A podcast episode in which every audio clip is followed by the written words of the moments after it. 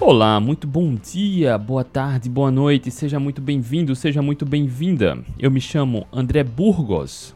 Estou iniciando mais uma consultoria gratuita e hoje essa consultoria é de número 128 e todos os dias, de segunda a sexta-feira, estou aqui ao vivo respondendo a sua dúvida, a sua pergunta, como resolver o seu problema sobre saúde, emagrecimento, alimentação, composição física, controle da ansiedade, compulsão, acabar com a efeito sanfona, reverter totalmente o diabetes tipo 2, a hipertensão, a estetose hepática, assim como os meus alunos têm esses resultados e muito provavelmente você já viu vários depoimentos dos meus alunos. Tudo isso sem dietas e sem remédios. Porque, por exemplo, o que piora a ansiedade, o que piora a compulsão, o que desenvolve diabetes tipo 2, estetose hepática, hipertensão, ovários policísticos. Está tudo diretamente ligado ao estilo de vida, principalmente à alimentação. Logo, fazendo os ajustes adequados, é plenamente possível controlar e reverter tudo isso e sim melhorar não só a qualidade de vida, mas salvar sua saúde, sua vida. Hum. Assim como você já deve saber, já, se você me acompanha aqui mais tempo, sabe né, que mais de 12 mil amputações são realizadas por ano no Brasil em pessoas com diabetes tipo 2, que é totalmente possível acabar com esse problema. Mais de 350 mil pessoas morrem todos os anos de infarto por conta da hipertensão e é plenamente possível tratar 100% a hipertensão. Então, quando você decide tratar a causa do problema, é plenamente possível. Os depoimentos dos meus alunos estão aí, é possível, sem dietas nem remédios. Ah, André, bacana. Como faço para participar da consultoria gratuita? Bem, essa é a parte mais simples. Já que você se caiu de paraquedas aqui e ainda não me conhece, aproveita para seguir aqui no Instagram, aproveita para assinar o canal no YouTube, aproveita para assinar aqui o podcast, tá? Como faz para participar? Bem, todo dia, todo dia, segunda, terça, quarta, quinta, sexta, sábado, domingo, eu abro caixinha de perguntas aqui no Instagram arroba André Burgos. Todos os dias aqui no Instagram tem caixinha de perguntas, todo dia. Não importa se vai ser feriado, se é domingo, se eu tô viajando, se eu não tô. Eu abro caixinha de perguntas. Eu pego uma dessa pergunta, das perguntas que tem aqui, e trago para a consultoria. As consultorias são todos os dias de segunda a sexta-feira. Olha só, essa consultoria de número 128, bacana, né? Já há alguns meses nesse formato de consultoria ao vivo, simultaneamente no Instagram no YouTube e em seguida a gente vai para o podcast. Mas essas lives diárias já há anos, há cerca de dois anos, a gente está aqui todo dia ao vivo, resolvendo a sua dúvida, o seu problema. Percebe como é poderoso isso? A gente dá todas as ferramentas para que você não tenha desculpas de não conseguir recuperar sua saúde. Então basta você colocar sua pergunta aqui, que eu pego uma dessas perguntas, aquela que vai ajudar o maior número de pessoas possível, e a gente desenvolve a consultoria gratuita aqui, e no final da consultoria eu respondo as outras perguntas. Todo mundo, tem a sua pergunta respondida, todo mundo, tá? Ninguém, eu não seleciono nada. Tá tudo, todo mundo responde aqui. Bacana, André. Bacana, André. Bacana, eu sei. e se você estiver aqui ao vivo agora, aproveita para deixar sua pergunta, se tiver perguntas aqui, onde tem um balãozinho com interrogação. Olha só a pergunta que eu escolhi para hoje. Quais são os vegetais de baixo amido? Eu falo muito sobre isso, né? Sobre emagrecimento, sobre reverter diabetes tipo 2 e hipertensão, por exemplo, estetose hepática, controle da ansiedade e compulsão, a gente diminuir a inflamação, a gente fala muito sobre vegetais de baixo amido, comida de verdade, e é comum que haja essa dúvida, o que é vegetal de baixo amido? E aqui a gente vai falar sobre isso. Eu vou revelar vários vegetais de baixo amido aqui. Na verdade, tem uma surpresa, né?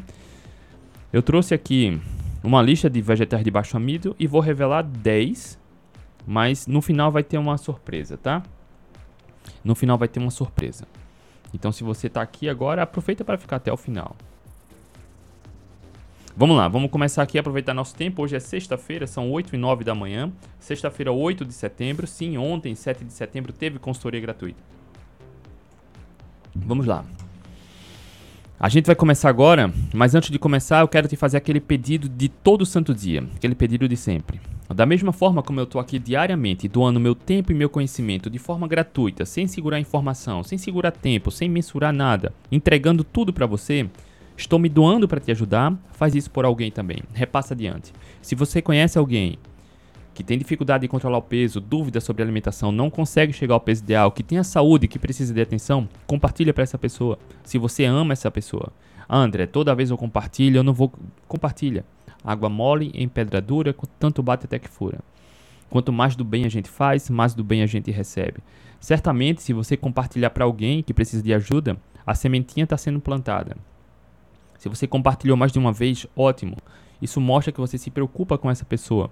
Então, mesmo da mesma forma como eu estou aqui me doando para te ajudar, todo dia, plantando essa semente, cultivando essa semente, tá? Água mole em pedra dura, tanto bate até que fura. Faz isso por alguém. Compartilha. Repassa adiante o bem, tá? Vamos seguir adiante. Olha só, a turma no Instagram sempre chega rápido e pesado. Bom dia, Leandro. Colin, Rafael, bom dia. Dani Reis, bom dia. Jeane, Inês Carrillo, bom dia.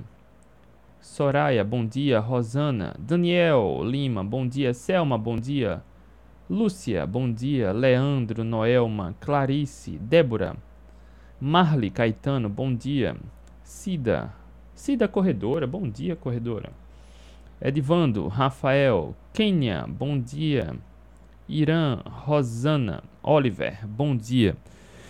No YouTube também, hoje a turma chegou bem, né? Marco, Ariane, Gisele, Grande Henrique, a turma vai chegando. Vamos falar de vegetais de baixo amido, tá? Vamos começar agora. A pergunta aqui, André, quais são os vegetais de baixo amido? Cara, são incontáveis. Eu vou falar sobre alguns aqui, mas no final vai ter uma surpresa, tá? No final que eu revelar aqui, vai ter uma surpresa. Eu entendo que a dificuldade de selecionar vegetal é grande. Por má informação, por desinformação, muitas pessoas acabam tendo medo de comer vegetais. Pasmem, está acontecendo isso. Pessoas vão para uma carnívora, o que está tudo bem. Desde que faça certo, entenda por que está indo para carnívora, está tudo bem. Mas vez ou outra tem um comentário de alguém aqui, André, eu tenho medo de comer vegetal, antinutrientes, isso. Cara, para de bobagem, tá? Para a gente entender o contexto, tá? Entender o contexto.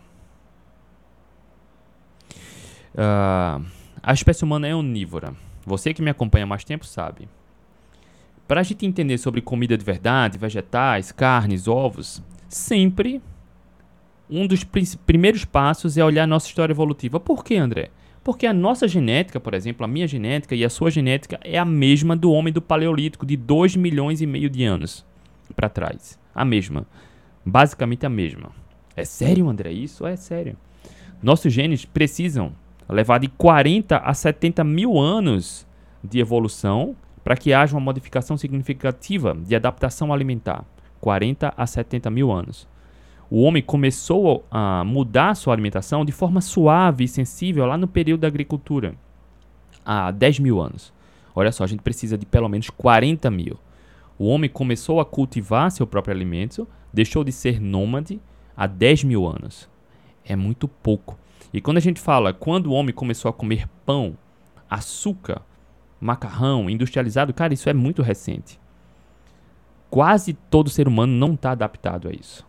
Não é à toa que o mundo cada vez está mais gordo e mais doente. E os povos caçadores-coletores da atualidade, que comem comida de verdade, que não se misturam com processados e ultraprocessados, não tem diabetes tipo 2, não tem hipertensão, não tem compulsão, não tem ansiedade, não tem gordura no fígado, não tem sobrepeso, não tem doenças tumorais. Não tem. Tá? Esse é um ponto 1. Um. A gente olha a nossa história evolutiva. E quando a gente olha, o ponto 2 é olhar a ciência. E eu sempre trago aqui né, os artigos, o que tem de melhor na ciência, na literatura científica. E um outro ponto a espécie humana, durante 2 milhões e meio de anos, foi onívora, ou seja, comia carne, ovos e vegetais. Ou seja, a espécie humana sempre consumiu alimentos de origem animal e alimentos de origem vegetal. Sempre.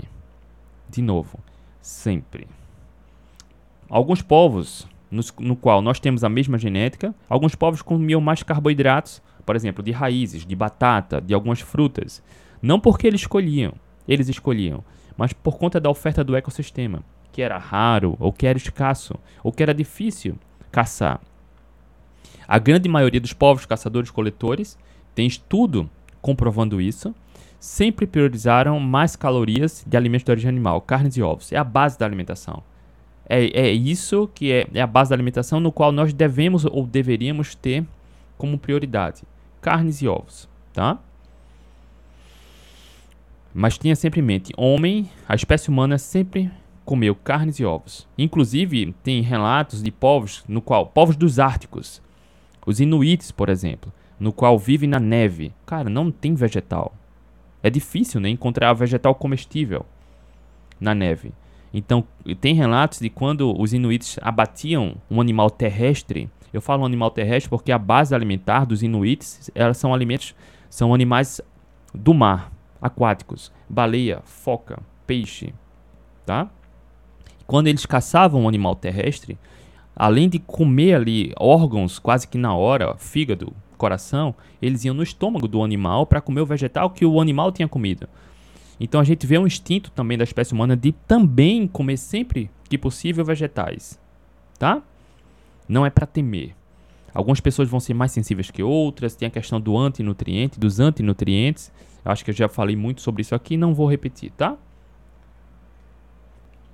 Mas entenda, a espécie humana é onívora, mas a base da alimentação, sempre que possível, sempre foi priorizado carnes, caça, é onde está a maior fonte de nutrientes. Combinado? E aí quando a gente fala em emagrecimento, saúde metabólica, melhora da glicemia, a gente sempre pontua aqui, além do, de alimentos de origem animal, carnes e ovos, sempre falo, menciono vegetais de baixo amido.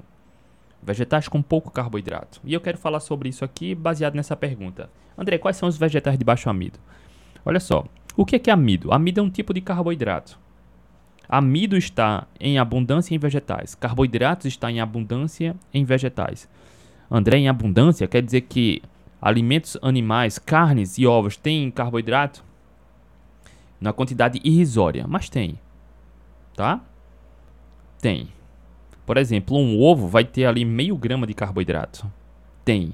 Porque o problema da saúde não é sobre carboidrato, mas é sobre qualidade do alimento. Por desconhecimento, tem muita gente propagando esse medo do carboidrato, evita. Não é. Não é. É sobre qualidade. Tá? O problema é quando o indivíduo começa com uma dieta equilibrada, uma dieta flexível, comendo de tudo um pouco, aí é onde está o problema. Quem come de tudo um pouco está comendo regularmente o que não deve comer. Come de tudo um pouco, alimento e substância comestível. Aí é onde está o problema. Esse termo dieta equilibrada, dieta flexível é bastante perigoso, porque acaba mandando uma mensagem para o seu subconsciente que é ok comer de tudo um pouco. Ora, se você tem alguma questão de saúde, você sabe que não é ok comer de tudo um pouco. Se você tem doença autoimune, a glicose está descompensada, tem transtornos de ansiedade e compulsão, você está vendo que não é ok comer de tudo um pouco. Se você tem sobrepeso, obesidade, não consegue acabar com o efeito sanfona, você já está vendo há muito tempo que não é ok comer de tudo um pouco. Então, quando você coloca só comida de verdade na base da alimentação, tudo flui naturalmente.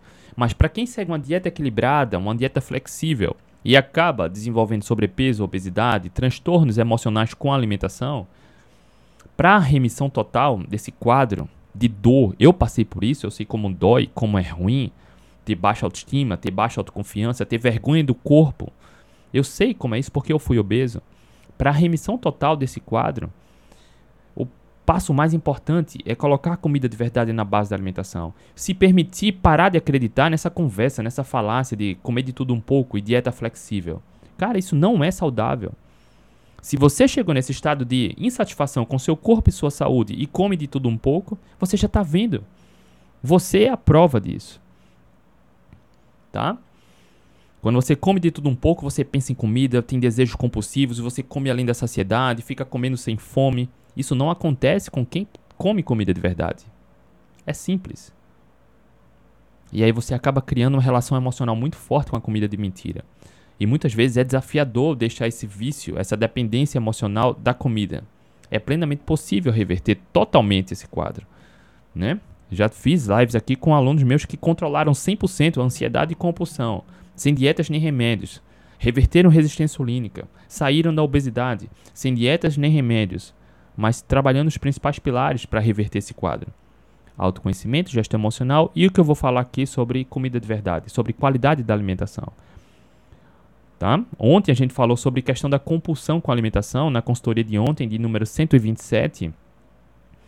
E é importante você ver, se não viu, como a alimentação influencia ou na melhora ou na piora da compulsão alimentar. Tá?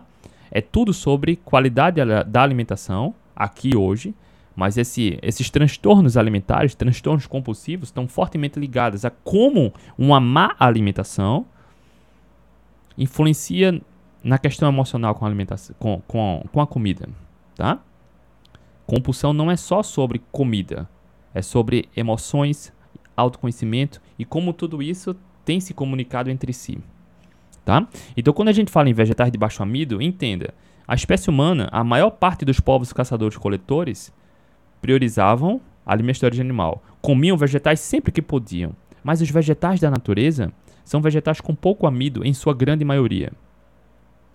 Frutas silvestres, folhas, talos, alguns vegetais, eu vou falar sobre isso aqui. Quando a gente fala em emagrecimento, reverter pré-diabetes, reverter diabetes tipo 2, reverter hipertensão, estetose hepática é um pouco diferente, mas pode entrar nesse mesmo contexto, tá? A gordura no fígado para remissão, alguns alunos meus já reverteram estetose hepática sem dietas nem remédios. Não necessariamente precisa ser low carb, tá? Porque a, a questão é, é um pouco diferente. Mas se você seguir a mesma linha, você aumenta muito as chances, tá? De salvar sua vida, salvar seu fígado. Então vamos lá. Os vegetais de baixo amido. O amido é um tipo de carboidrato, tá? Que eleva a glicose. A maior parte dos povos caçadores-coletores, no qual nós temos a mesma genética, comiam vegetais quando encontravam.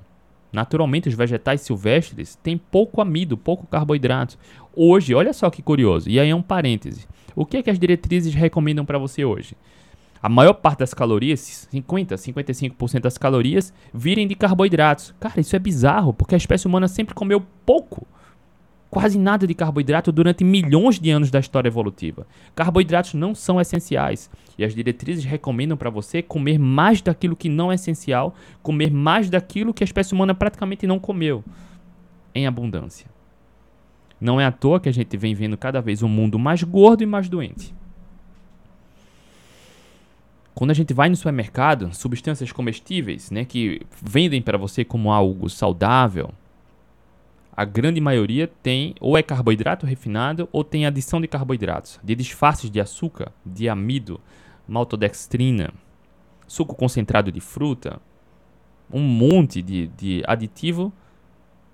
E aí dizem para você que é o que comer de tudo um pouco. Tá? É simples reverter tudo isso, mas a gente precisa permitir repensar, reavaliar nossas crenças, a gente precisa parar de dar desculpas e começar a cuidar da gente. É muito simples, cara. A grande barreira no processo de emagrecimento, de controle da ansiedade e compulsão, é você se permitir cuidar mais de você. Mudar hábito. Para todos os meus alunos nas mentorias, a gente conversa sobre isso. Olha só, é muito simples. Na mentoria, cliente, para quem entra no protagonista, eu pego na mão e a gente vai caminhando lado a lado, dia após dia. No entanto, eu só tenho uma coisa que eu não posso fazer, que é a parte de cada um. E o ponto mais desafiador, assim como eu falo para todos os alunos da mentoria, é o período inicial da mudança de hábito. Por isso, lá no protagonista, a gente dá as estratégias iniciais para começar do jeito certo: estratégia mental, estratégia emocional e alimentação. Para você aqui, a gente vai falar um pouco da alimentação, tá? Mas é muito simples, porque para emagrecer não é preciso contar calorias, comer pouco, tomar chá, tomar remédio nem se exercitar demais. Para reverter diabetes tipo 2, hipertensão, estetose hepática, por exemplo, ovários policísticos, doenças autoimunes entrarem em remissão, não precisa contar calorias, comer pouco, passar fome, pesar alimentos, tomar chá, tomar remédio, nem praticar atividade física. Para quem já está com tratamento medicamentoso, por exemplo, com doença autoimune, continua, porque naturalmente a, o reumatologista, a reumatologista vai tirar, assim como a gente vê no mundo real que acontece, tá? Quando a gente fala em vegetais de baixo amido, a gente fala em tipos de vegetais que têm pouco carboidrato. Naturalmente, olha só, no mundo, na natureza, quando a gente diminui algo, algo precisa aumentar. Quando a gente aumenta algo, outra coisa diminui. O que isso quer dizer? Olha só, um vegetal. Quando você pega um vegetal que tem muito carboidrato, que não é essencial para a espécie humana, naturalmente ele vai ter pouco nutriente essencial. Quando você pega um alimento que tem pouco carboidrato, ele vai ter muito nutriente essencial, vitaminas e minerais. Entende? Por exemplo, não entenda isso como algo ruim, tá? Porque ninguém naturalmente, quer dizer, 100% ruim. Eu vou explicar. Porque, olha só, batata. Batata é basicamente. Apesar de ter muito carboidrato, ele tem uma baixa densidade de nutrientes. Ou seja, batata tem muito amido, tem fibra. Fibra tá tudo bem, tá? Fibra não é problema, mas tem muito amido. Logo, batata tem pouquíssimos nutrientes essenciais, tem quase nada de proteína, nada de gordura, poucas vitaminas e minerais. Batata é fonte de calorias, por exemplo, e carboidratos, amido. Mas ninguém naturalmente engorda porque come muita batata, entenda. Tá? Tem povos caçadores-coletores, inclusive da atualidade, que tem uma dieta rica em batata. Ninguém tem sobrepeso ou obesidade. Não é a batata o problema, tá? No entanto, ela é pobre nutricionalmente falando, em relação de vitaminas e minerais. Por exemplo, e quando a gente sai de uma batata e vai para um abacate, abacate tem o contrário, tem pouquinho carboidrato, tem bastante gordura, o que a gente precisa comer gordura, tem muitas vitaminas e minerais, sódio, potássio, magnésio, tá? Então, ele é densamente mais nutritivo do que uma batata. Entende? Um alimento que tem muito carboidrato tem pouco do que é vital e essencial. Um alimento que tem pouco carboidrato vai ter mais vitaminas e minerais. Tem mais, maior densidade de nutrientes. Entende? Então, quando a gente fala em vegetais de baixo amido, ele não é naturalmente o amido que engorda, que adoece do vegetal da natureza tá? Mas para quem come uma dieta equilibrada, uma dieta flexível, naturalmente engorda. Todo mundo aqui que tem sobrepeso, que tem obesidade, come carboidrato refinado. Eu não sei quem é você. Eu não sei o que você come, mas se você tem dificuldade para emagrecer, sua alimentação está errada. Certamente você chegou ao sobrepeso e obesidade por seguir uma dieta equilibrada, uma dieta flexível. Comer pão, bolacha, macarrão, refrigerante, sorvete, achocolatado, geleia, pizza, lasanha, Certamente. Improvável demais alguém engordar. Por exemplo, povos caçadores-coletores da atualidade que vivem da comida da natureza não tem sobrepeso ou obesidade. Porque não está envolvido com comida de mentira. Come comida de verdade. Não tem transtornos compulsivos, não tem diabetes, hipertensão, não tem sobrepeso. Come comida de verdade, entende? Então, naturalmente, quem chega ao sobrepeso e obesidade é porque segue uma dieta equilibrada e flexível. Ah, André, então quer dizer que não é possível emagrecer comendo de tudo um pouco? É. É possível emagrecer fazendo uma dieta flexível e equilibrada? Claro que é, mas é muito mais difícil. Comer de tudo um pouco, você sente muita fome. É preciso focar em calorias e passar fome, logo é insustentável. Você pensa muito em comida, desejos compulsivos. Tá? Quando a gente fala em processo de emagrecimento, reverter diabetes tipo 2 e hipertensão, a base alimentar, carnes e ovos e vegetais de baixo amido. E aí a pergunta, André, quais são os vegetais de baixo amido? Entenda, são mais de 20 minutos aqui a gente falando no contexto, tá? Para você reavaliar suas crenças, para você, se realmente você deseja chegar ao peso ideal, melhorar a autoestima e a autoconfiança, voltar a sentir orgulho e felicidade com sua saúde, seu bem-estar, sua autoestima, é preciso repensar algumas crenças, comer de tudo um pouco. Se não está funcionando para você, não insista numa estratégia que não funciona para você. Tá? Não insista. Se você tem ansiedade, se você tem sinusite, rinite, enxaqueca, alergias, dores articulares, essa dieta equilibrada não está te ajudando, porque comer substâncias inflamatórias regularmente só vai piorar a saúde, não vai ajudar. Não adianta estar tá tomando um remedinho se você está comendo substâncias inflamatórias limpa a alimentação. Estou falando tudo isso para você reavaliar realmente suas crenças, tá? Se você come de tudo um pouco e não consegue melhorar, chegar ao peso ideal, melhorar a autoestima, bem-estar, muda. Não adianta insistir numa estratégia que não funciona para você.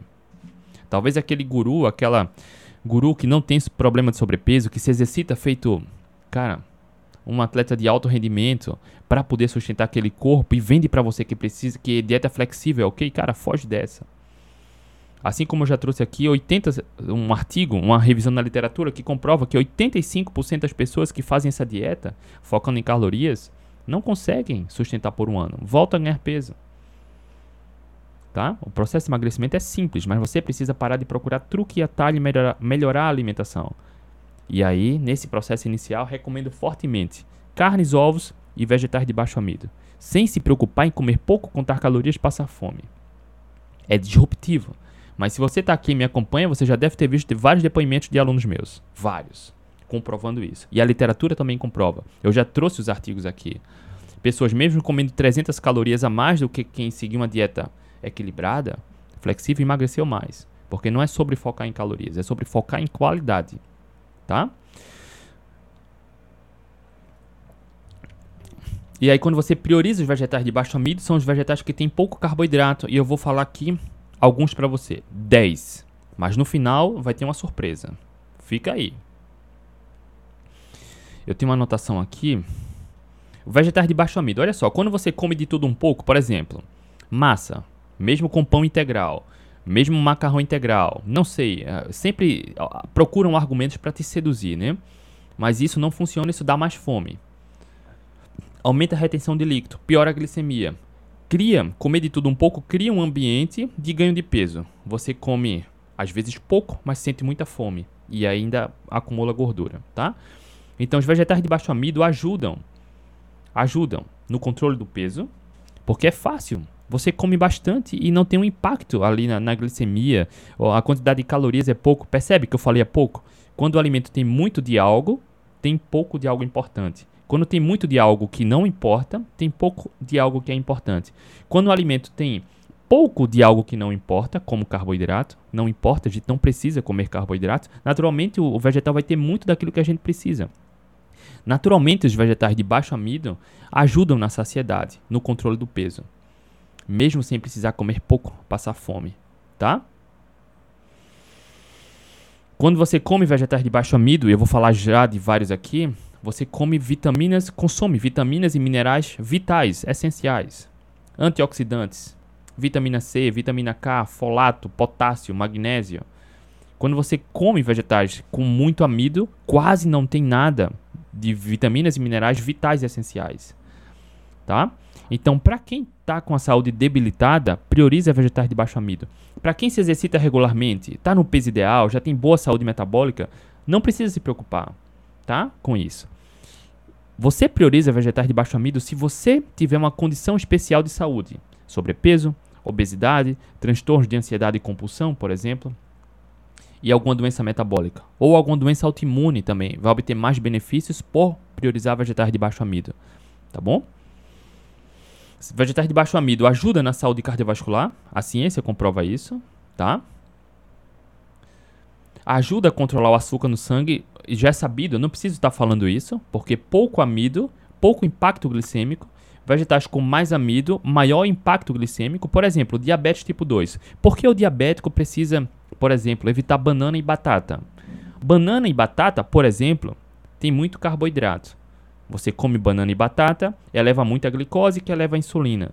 O diabético tipo 2, por exemplo, ele cria essa doença porque segue uma dieta equilibrada, uma dieta flexível que você acaba achando que é ok comer de tudo um pouco, aí come bolacha, torrada, macarrão, refrigerante, cerveja, tá?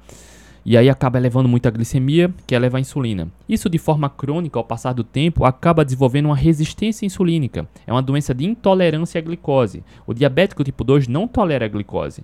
Logo, para a remissão total do diabetes tipo 2, é preciso manter os níveis de glicose estáveis. Não, é bizarro, mas eu já vi Cara, profissionais da saúde recomendando aveia e pão integral para diabético tipo 2. Isso é perigoso demais. O diabético tipo 2 tem uma doença de intolerância à glicose. Aveia e torrada e pão eleva muito a glicose. É tudo que diabético não quer. Olha só, só no ano de 2021, mais de 12 mil amputações foram realizadas em diabéticos tipo 2 só no Brasil. 12 mil amputações. O que o todo diabético precisa para salvar a sua vida é manter os níveis de glicose estáveis. Não comer pão e aveia. Isso só vai piorar a glicemia.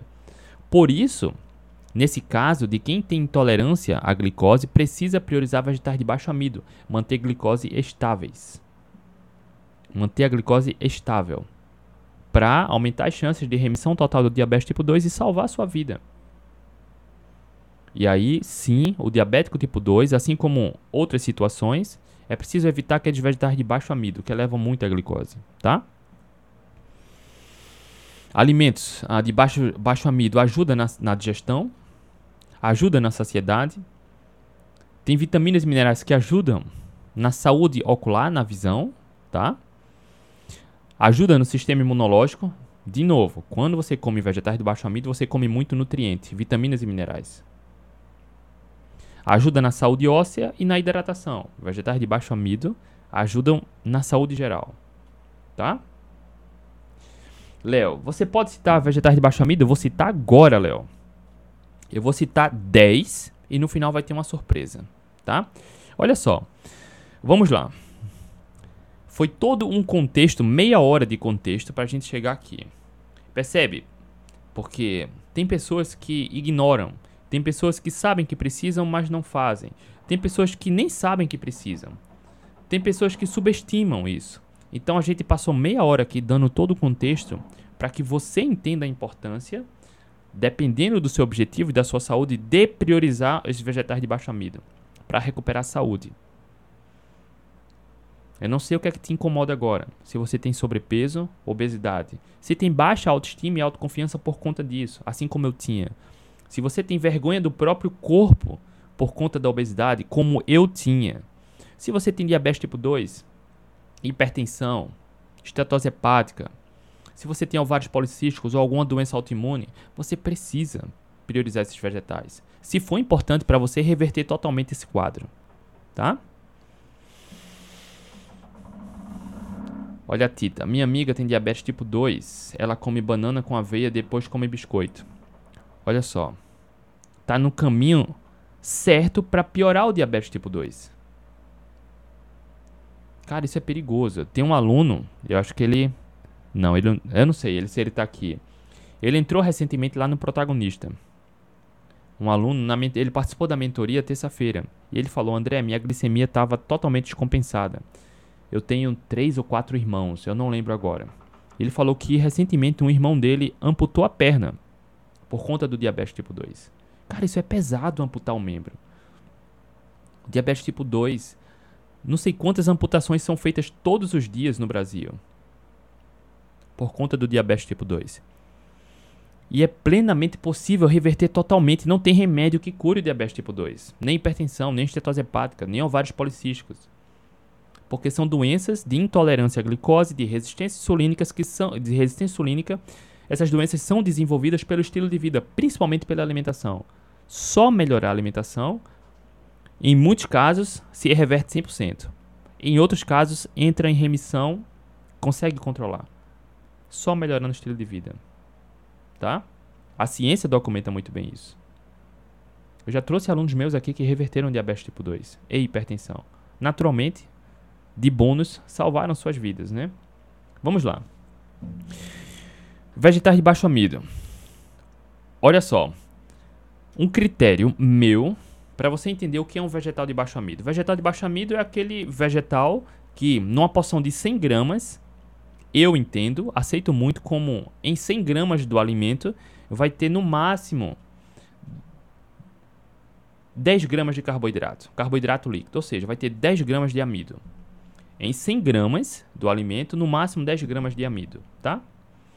Eu trouxe, vou trazer, revelar 10 aqui para você, que em 100 gramas do alimento, os 10 aqui vai ter menos de 4 gramas de carboidrato. Ou seja, dá para comer demais, saciar sem peso na consciência. Quando eu falo comer demais, não é comer até passar mal. É porque a gente aprende, né, que precisa comer pouco, contar calorias. Cara, esqueça isso. Quando a gente fala em restabelecer a saúde, é sobre qualidade, não quantidade. Desde que você coma quando tiver fome até se saciar, já está 90% no caminho certo.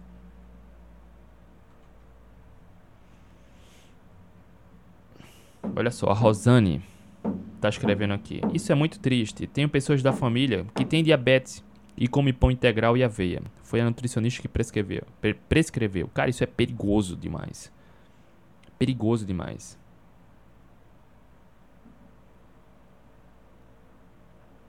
Isso é perigoso demais, entende? Eu não vou me aprofundar aqui, mas vamos lá. O vegetal número 1, um, espinafre. Olha só, eu vou falar de 10 vegetais aqui. No final vai ter uma surpresa para você, tá? Vegetal número 1, um, espinafre. Existem incontáveis maneiras de consumir espinafre. É um vegetal de baixo amido versátil.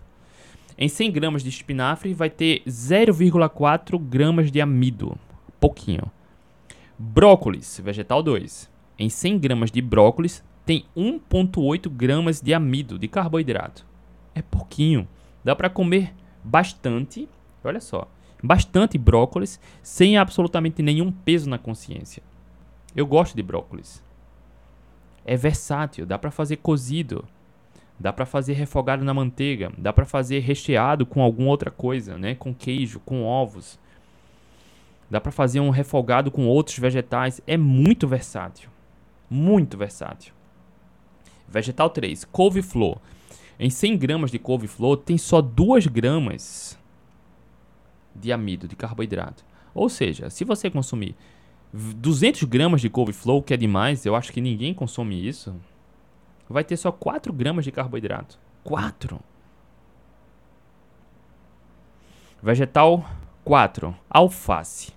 Alface em 100 gramas de alface tem 2,3 gramas de carboidrato.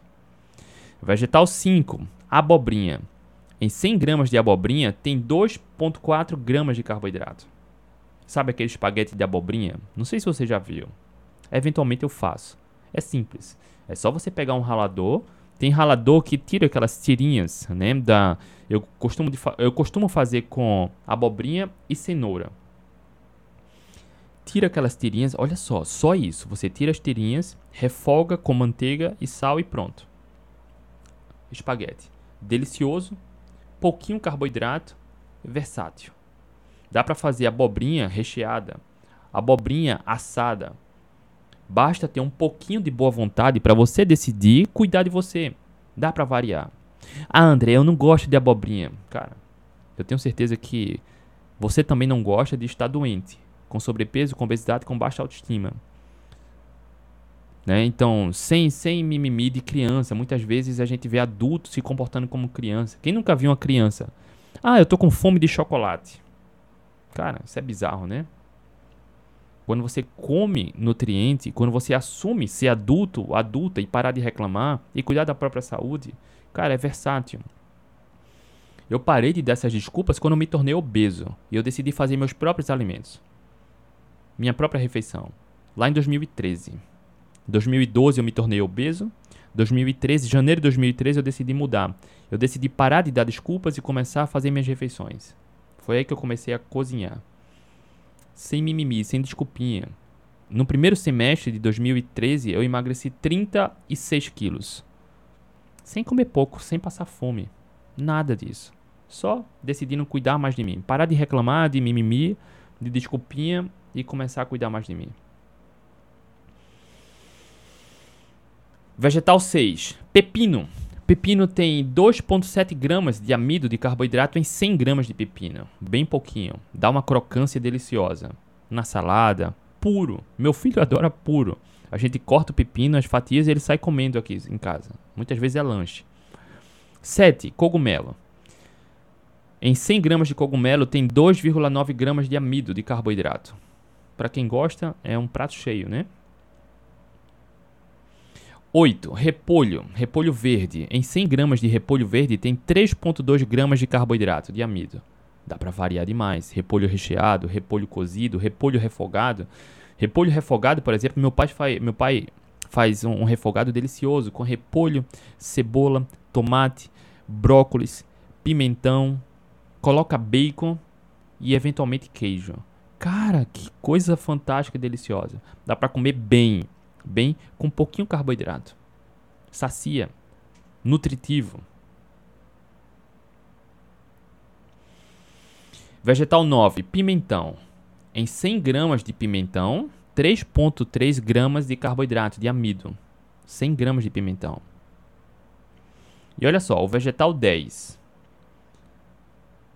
Berinjela. Acho que foi a Tita que falou aqui que usa berinjela, né? Abobrinha e berinjela. Em 100 gramas de berinjela tem 3,5 gramas de carboidrato. Olha só, eu falei 10 vegetais aqui. Qualquer ser humano com um pouquinho de boa vontade, com esses 10 vegetais aqui, com um pouquinho de boa vontade, você consegue fazer dezenas de preparos diferentes, fazendo combinações dele. Dezenas. Dezenas, cara. Olha só, e eu falei que ia ter uma surpresa no final, né? Vai ter uma surpresa. Eu preparei aqui um documento com 15 vegetais de baixo amido. Eu falei para você 10. Eu preparei um, um, um, um e-book, na verdade, aqui, com 15 vegetais de baixo amido e uma sugestão de receita para cada vegetal. Olha só, tem 15 vegetais de baixo amido, mais 15 receitas. E eu vou liberar novamente esse PDF gratuitamente no meu canal do Telegram. Assim que terminar essa consultoria gratuita aqui, eu vou lá no Telegram e compartilhar novamente. Eu já tinha compartilhado ele há alguns meses. Para algumas pessoas é difícil achar.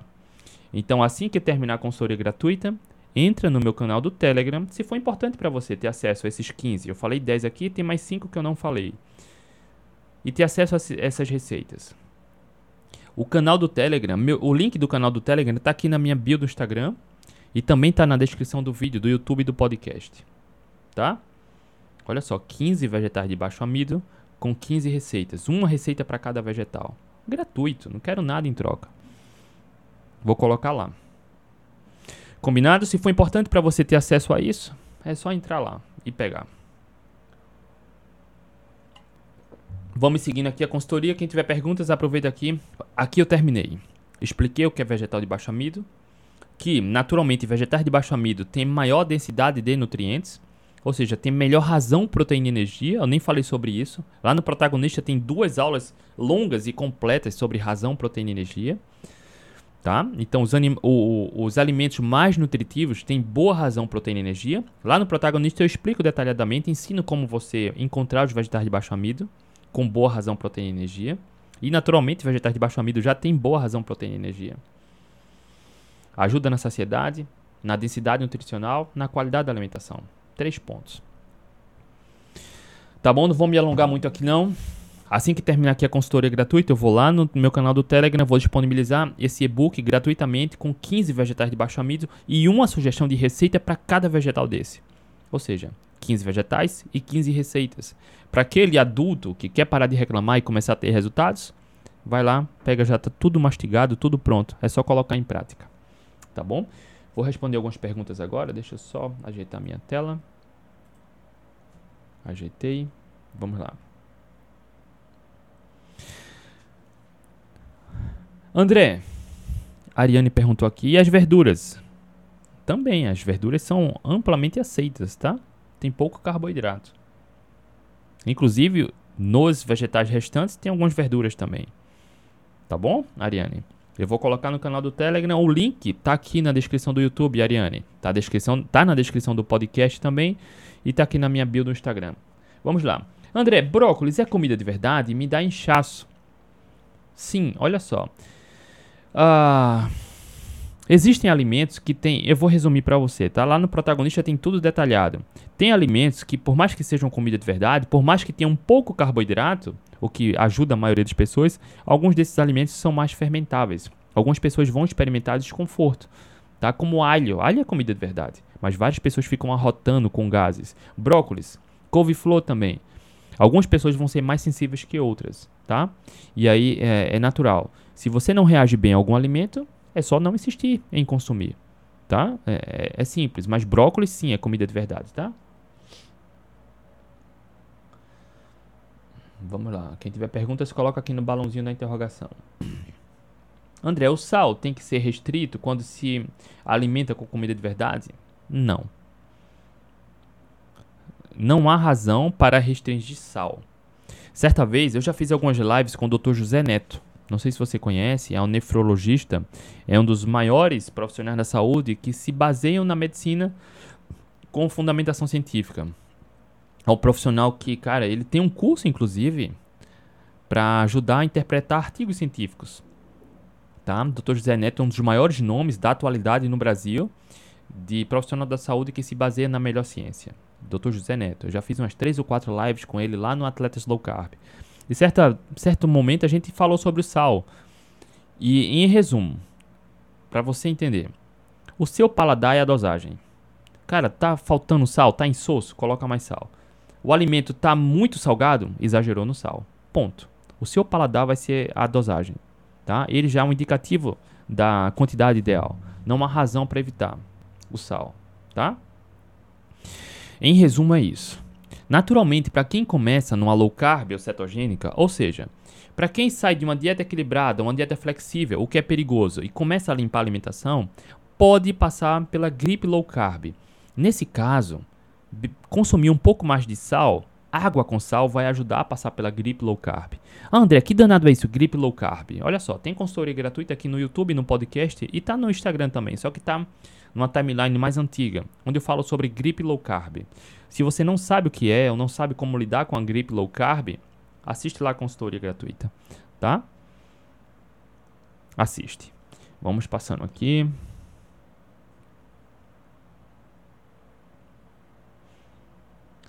André, quanto tempo depois das refeições pode caminhar sem prejudicar a digestão? Isso é uma boa pergunta. Isso, cara, quem aqui Quem aqui nunca se sentiu pesado e desconfortável depois de uma refeição e, cara, só quis deitar? É natural, né? É natural.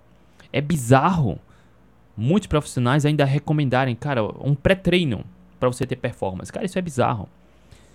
A última coisa que nosso metabolismo quer é direcionar a energia para o, o sistema digestivo durante o exercício físico. A última coisa que quer não faz sentido comer para se exercitar. Não faz sentido comer durante o exercício. Porque a última coisa que nosso metabolismo quer é gastar energia no sistema digestivo. Tá? Em linhas gerais, você entendendo isso, quanto tempo depois da refeição pode caminhar sem prejudicar a digestão? Quando você se sentir bem. Ponto. E isso vai depender do que você consumiu, da quantidade, tá? Tem, cara, tem, tem, tem vários fatores que, que influenciam. Aquele, aquele, aquele ser humano que come um pratão, meio quilo de feijão com farinha e macarrão, cara, esse indivíduo vai passar muito tempo para conseguir estar disposto para se exercitar. Algumas longas horas.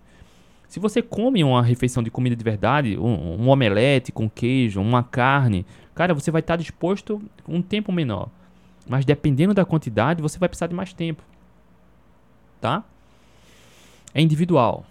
Então, a partir do momento que você já se sente leve e disposto, esse é o momento. Não tem um tempo fechado. O que não faz sentido é comer para se exercitar. A grande maioria das pessoas, a enorme maioria das pessoas, sente algum desconforto em fazer isso. E a grande maioria dos profissionais de saúde ainda recomenda, né? Banana e mel. Banana, aveia e mel. Banana e aveia. Cara, pré-treino. E as pessoas com desconforto insistem nesse erro. Eu passei por isso. Há alguns anos, né, lá em 2000, até 2014 para 2015, eu acreditava que precisava comer alguma coisa para treinar. Eu comecei a otimizar a eficiência metabólica, caí na melhor ciência e aplicar comigo em 2015. E eu percebi que, cara, não faz sentido comer para se exercitar. Não faz absolutamente nenhum sentido. O que importa é como você se sente bem, melhor, tá? mas não precisa. Se você não é desnutrido, você tem muita energia através da própria gordura corporal. Você tem energia. Talvez não tenha eficiência energética. E aí a alimentação vai ajudar. Mas não precisa comer para se exercitar, tá? Fez uma refeição e precisa se exercitar ainda hoje? Cara, espera o momento adequado. Espera se sentir bem, tá? Já corri maratona em jejum, várias, seis maratonas em jejum. Já fiz treinos muito longos, de 60 km em jejum, só bebendo água. Não precisa, tá? Lá no Atletas Low Carb tem vários alunos lá do Atletas Low Carb que se exercitam, competem em jejum e vencem provas. De novo, do ponto de vista metabólico, não faz o menor sentido. Nosso metabolismo está gastando energia no sistema digestivo durante o exercício. Não faz. É, é isso que nosso corpo não quer. Se alimentou, descansa. Está descansado? Está disposto? O sistema digestivo está tranquilo? Pode se exercitar. Ah, André, então quer dizer que durante o exercício não posso suplementar nada? Não estou falando isso. Né? Tem pessoas, cara, que comer banana com aveia antes de se exercitar vai passar uma hora e a banana com aveia ainda vai estar tá no sistema digestivo, entende? Aquela energia da banana do aveia é muito mais placebo do que energia de verdade. Agora, para quem vai se exercitar, fazer uma ultramaratona, por exemplo, vai pedalar durante 6, 7, 8, 10, 12 horas. vai nadar maratona aquática, vai nadar 10, 15, 20, 30 quilômetros, talvez consumir algum suplemento mais calórico, tá? Para oferecer calorias durante o exercício pode ajudar, mas não necessariamente é obrigatório, tá? Isso seria uma outra discussão, um outro tema. Mas o passo importante é otimizar a eficiência metabólica. Uma vez que você uma vez que você otimiza a eficiência metabólica, você melhora a sua capacidade de usar a gordura corporal para energia, cara, você está no caminho certo. Sendo repetitivo, a última coisa que nosso metabolismo quer é gastar energia no sistema digestivo durante a prática do exercício. Isso é bizarro, mas a gente se alimenta, descansa. Tá descansado? O sistema digestivo está tranquilo? Pode se exercitar. Tá bom? Ana Vilela, ó a Aninha Vilela aí. Frequentemente a gente fala dela, né? Aninha Vilela chegou aí no Instagram. Grande inspiração, Aninha. Deixa eu ver se tem mais perguntas aqui.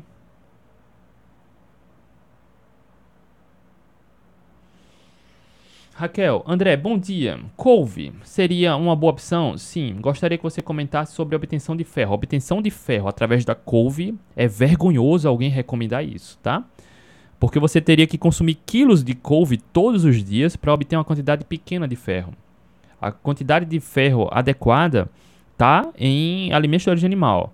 Ferro em vegetal quase não é absorvido. É absorvido bem pouco, quase nada, inclusive do feijão, né? Recomendam consumir feijão por conta do ferro, mas o feijão do ferro quase não é absorvido. É bem pouquinho. Quer consumir ferro? Fígado e carne vermelha. As melhores fontes. De longe, não se compara. É vergonhoso alguém recomendar couve e feijão para aumentar o ferro, tá? Tem ferro? Tem. Absorve? Tem. Mas é uma cosquinha ali. Não vai fazer diferença.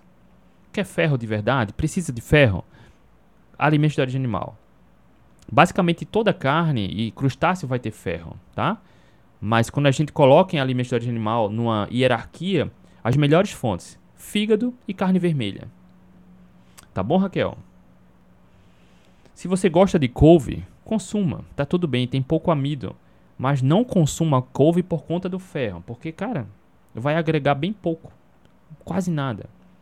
Sintetizando, para consumir ferro na quantidade significativa do couve, precisaria consumir quilos por dia. O que é improvável alguém consumir quilos de couve, né? Vamos passando aqui. Franklin.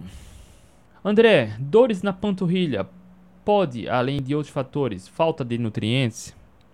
Cara, olha só, o que eu aprendi ao longo desses anos com emagrecimento e com atletas é que tudo é possível.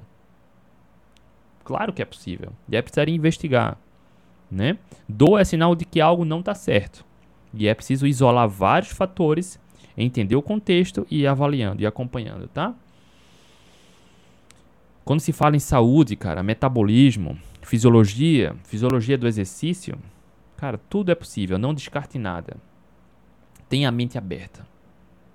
Tenha a mente aberta a, a é, só fazendo, dando um outro exemplo. É muito, é triste quando a gente vê esses profissionais que, cara, cospem arrogância, né? Como se eles dominassem absolutamente tudo. Eles sabem a causa, o efeito e a cura de tudo, né? Não, não, não isso é triste, né? A, extrema arrogância é triste. Então aprendi ao longo desses anos, trabalhando com emagrecimento e atletas, que quando se trata de metabolismo, fisiologia, corpo, cara, tudo é possível, não descarte nada. A gente sabe muita coisa sobre muita coisa. A gente sabe muita coisa sobre muita coisa, mas tem a gente desconhece muito mais do que sabe. Tá? A gente desconhece muito mais do que sabe. A espécie humana sobre a, nosso corpo é uma máquina, cara. A gente não sabe uma cosquinha do que nosso corpo é capaz sobre metabolismo, sobre fisiologia, tá? Então tudo é possível, tá bom, Franklin? Não descarta nada. Principalmente quando se fala de nutrientes. A deficiência de nutrientes, aliada à prática esportiva, cara, muita coisa pode acontecer. Dores, aumentar a chance de lesão, nem que seja efeitos secundários, entende? Tudo é possível. Então, isolar da maneira correta e fazer o acompanhamento adequado vai te sinalizar se faz mais sentido ou não, tá? E aí, para saber mais detalhes, eu precisaria entender, né, como está a sua rotina de treinos, que tipo de dor é, em que momento você sente, tá? Como é a forma, a percepção de dor é muito pessoal, né? A forma que eu descreveria, por exemplo, a mesma dor que você sente, provavelmente seria diferente, porque a percepção é diferente. De homem, de mulher, de atletas, de esporte, né? O estilo de vida influencia, tá? A, o a necessidade de fortalecimento influencia, tá? A biomecânica, por exemplo, dor na panturrilha influencia, tá? Quando você muda, por exemplo, o tipo de tênis. Não quero entrar nesse mérito agora, mas às vezes só em mudar o tênis, o calçado de corrida, ele induz uma mudança de biomecânica, a forma de passar, de pisar. Isso pode resultar também em dor na panturrilha. Entende? Várias questões. Ah, cara, o estresse, a questão emocional influencia também. Né? É, muitas vezes a gente subestima isso, a questão emocional, mas muita preocupação, muito estresse, angústia crônica, insegurança, isso influencia também na questão muscular, tá? Então não descarta nada.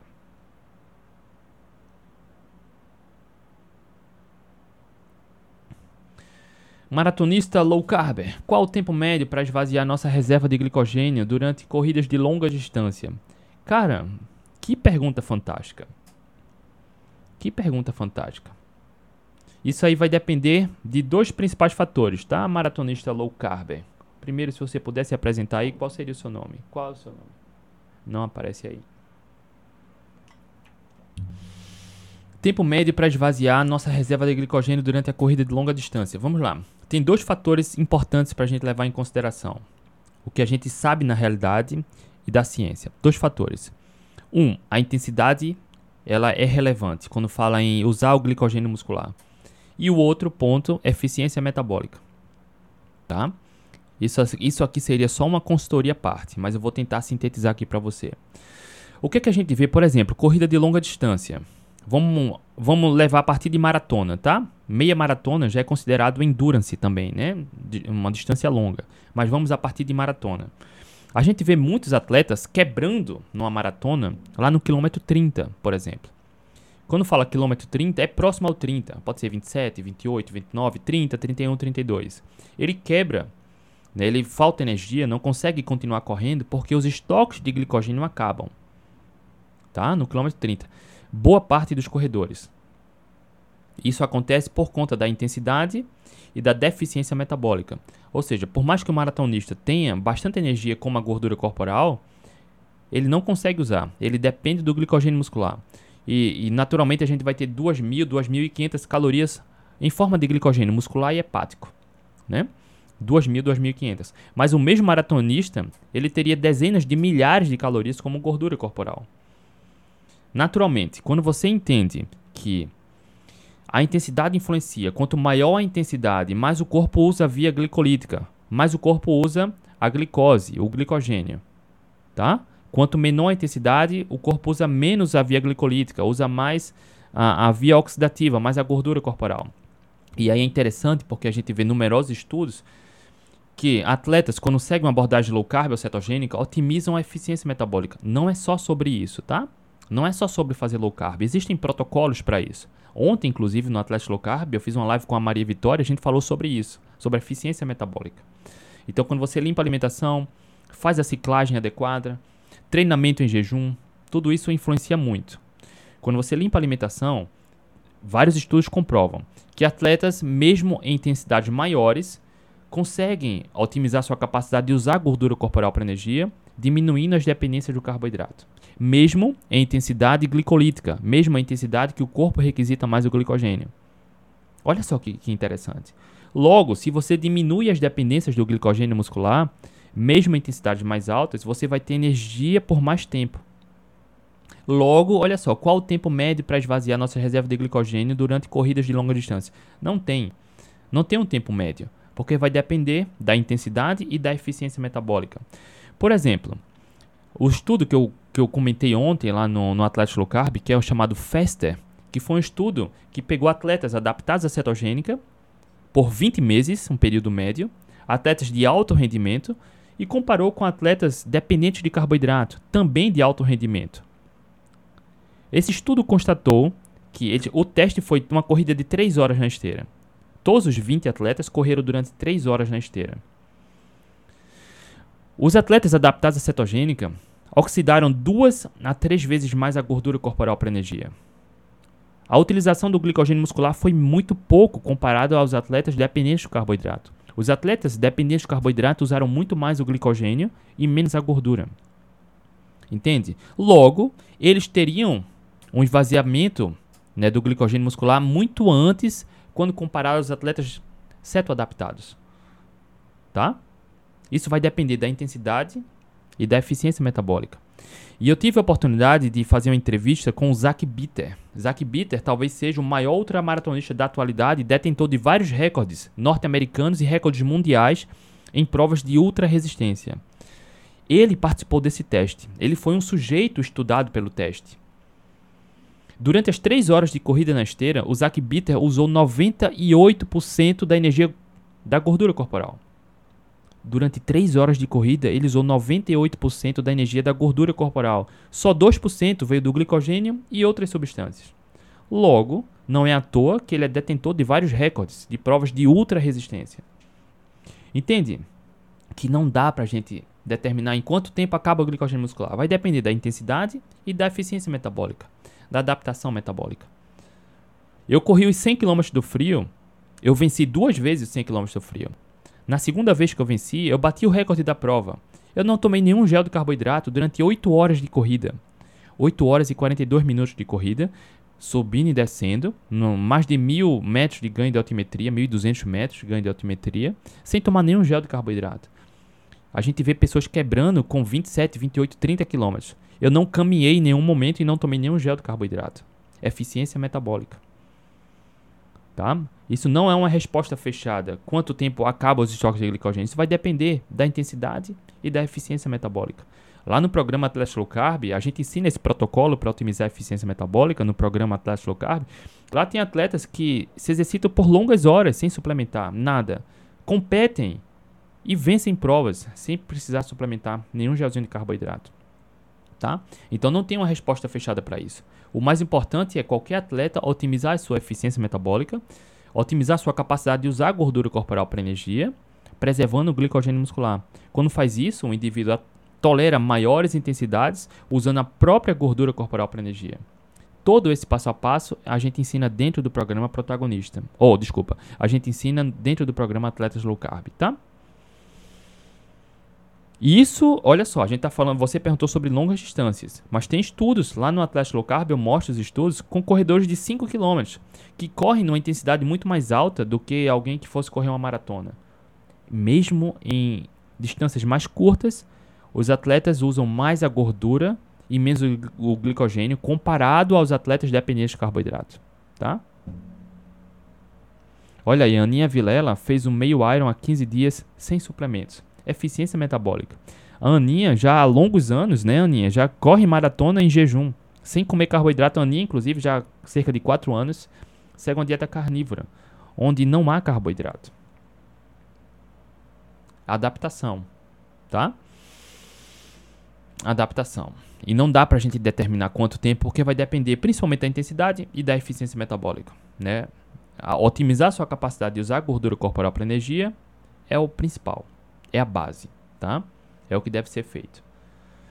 Deixa eu ver se tem mais perguntas aqui.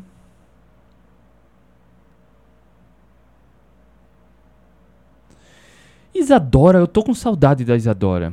Como estão as coisas, Isadora? André, e quanto ao uso do whey à base de proteína da carne? É a Beef Protein, né? Tem uma marca que é a proteína da carne. Sua absorção é completa? Perfeitamente né? É, é, ótima também, só que ela tende a ter um custo mais alto, né? A proteína da carne. E sim, ela é ótima. A absorção é fantástica e, e são os aminoácidos completos, né? Também acho ótimo, tá, Isadora? Para bater meta proteica, eu acho até melhor do que o whey, só que o custo é mais alto também, né? O investimento é mais alto. Tá, Isadora? No mais tudo na paz, né? Rapaziada, acho que foi isso concluímos a última consultoria da semana hoje, sexta-feira. Segunda-feira a gente tá de volta, rapaziada. Beijo no coração. Um excelente final de semana. Segunda a gente tá de volta. Tchau, tchau.